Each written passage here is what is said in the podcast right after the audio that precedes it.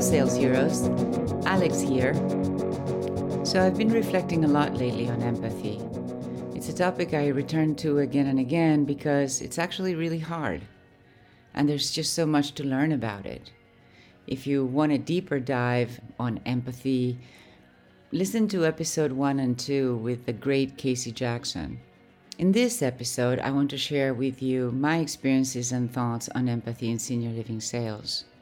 I'm going to talk about how successful sales teams make empathic connections with their prospects and how you can develop empathy as a skill to advance your prospects through their buying journey.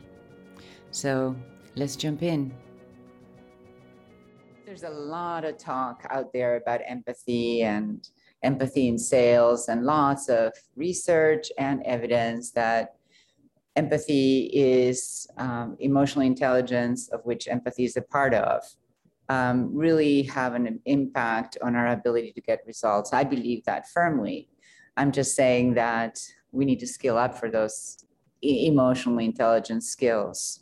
The foundational skill that actually enables empathy, I believe, is self-awareness. If you are not empathic with yourself and look at yourself first and what you're feeling, what you're thinking under the surface, when you're not on autopilot and you take a few minutes to become self-aware, I am really worried about having this conversation with this prospect because I'm worried they're not going to like me.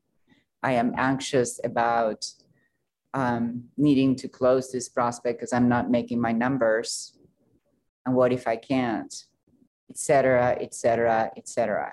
So just having a few minutes in your head before you jump into the phone or the tour or the home visit or whatever it is that you're doing, become aware of what you're feeling and see if you can regulate that to the service of the person so that you can be there with the prospect empathically.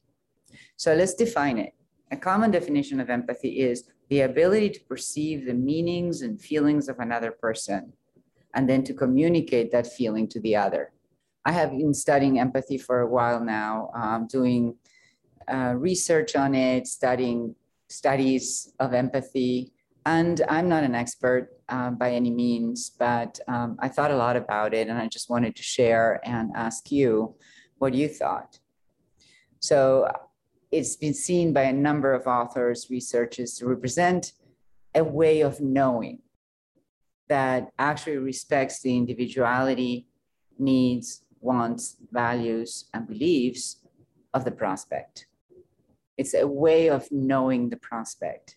So when we bring empathy to our interaction with a prospect, it focuses in on really wanting to know who that individual is, what makes them unique, what do they need, want, value, and believe, so that we can help them find in their own selves, in their own minds, the best possible path forward. So let's talk about empathy and prospect focus or prospect-centered selling. So many studies' findings suggest that empathy enabled selling to the prospect and allowed salespeople's insight into the ways in which their prospects experienced and coped with change and fear. Empathic understanding facilitates problem solving and sales planning in ways that actually will increase your job satisfaction and feelings that you're actually making a difference, because now you're really absorbing someone else's story. This experience of empathy makes the prospect feel valued and understood, and then it really enhances that salesperson-prospect relationship or patient, any profession in which empathy has been proven to generate better outcomes. Then as you apply empathy, you're self-aware, and then you really are truly willing to be with a person and listen deeply, and then reflect back that you're listening deeply and that your intention is to help them solve the problem, regardless of whether the solution is with you or someone else or staying at home. Then empathy becomes a process. So think of empathy as a process So at Sherpa, we use the case study as a way of organizing that input of information that's received by a salesperson that's using empathy as a process. And that allows him or her to form a deeper, more meaningful knowledge of the person's current experience and situation, past values and beliefs, so that now I really know how to talk to them about change, about buying. So really important here in terms of sales culture. In other studies of empathy, they found that the companies, the bosses, culture, philosophies, and beliefs and values have a real impact on our ability to express empathy or not. So in other words, if you're not supported by your company, your regional, your executive director, or your sales team, if you're lucky to have one, on that sort of needing to understand the values, beliefs, motivations, and fears of the person before you can suggest a next step, then it becomes really hard because you're on your own.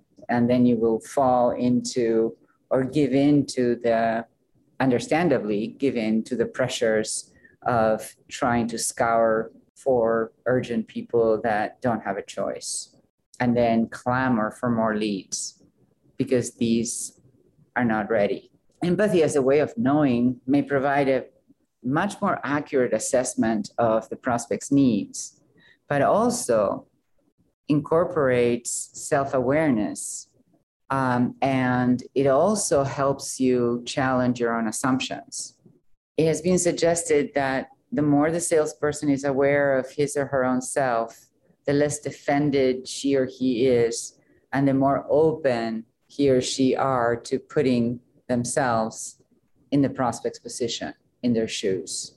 So empathy as a process occurs when the salesperson experiences repeated incidents of empathy with the same prospect. That's trust building, that's connection. As the number of episodes of empathic connection increase, and that's reflected in calls and emails and creative follow-up and home visits, the salesperson's empathic knowledge of the prospect developed to the point at which empathy becomes a process. Prospects report that the experience of being empathized with meant being acknowledged as a person of value.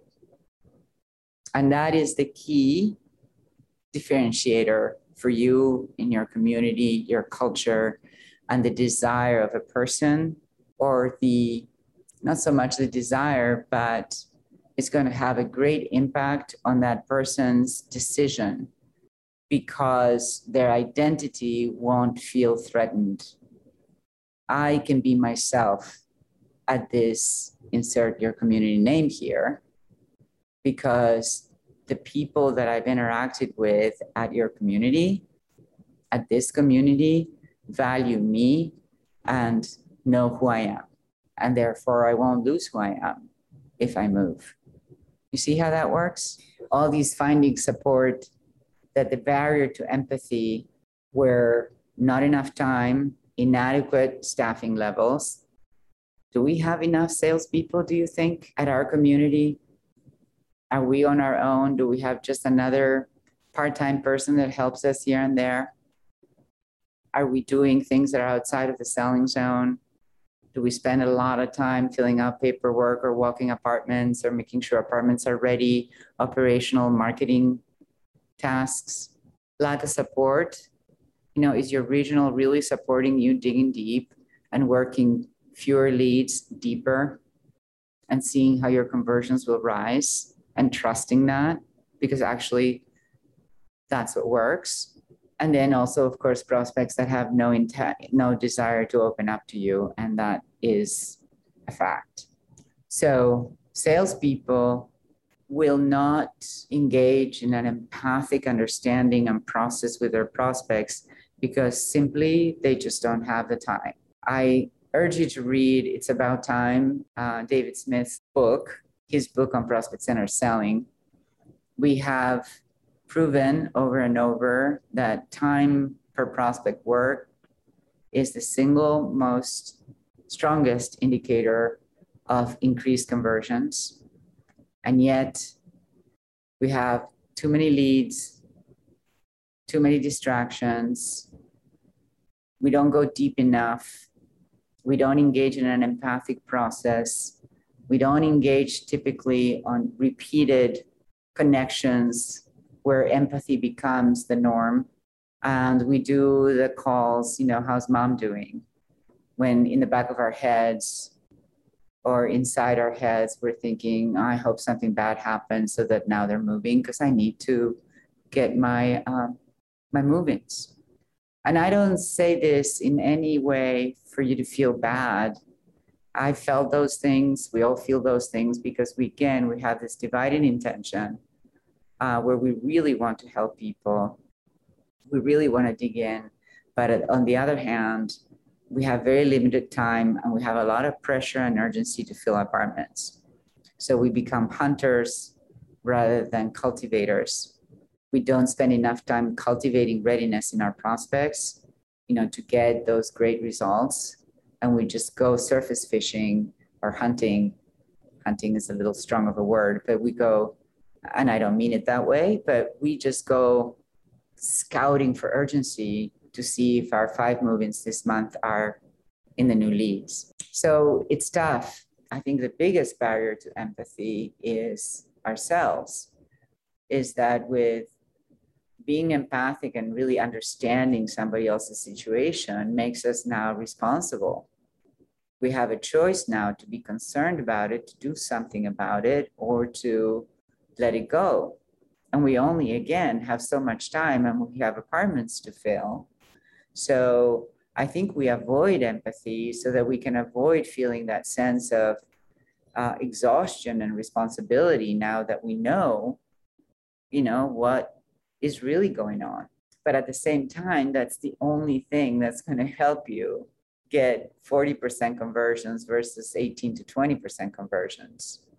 And it requires you to be very aware of your time, be hyper-focused on your top 10 prospects, make sure you're going deep enough, make sure you're questioning what it is that you don't understand rather than I know all these things, I'm making all these assumptions, and just watch what happens. Thanks for tuning into this episode of the Ask Alex podcast. I hope you enjoyed it, and I hope you'll join us again next time. Until then, stay heroic.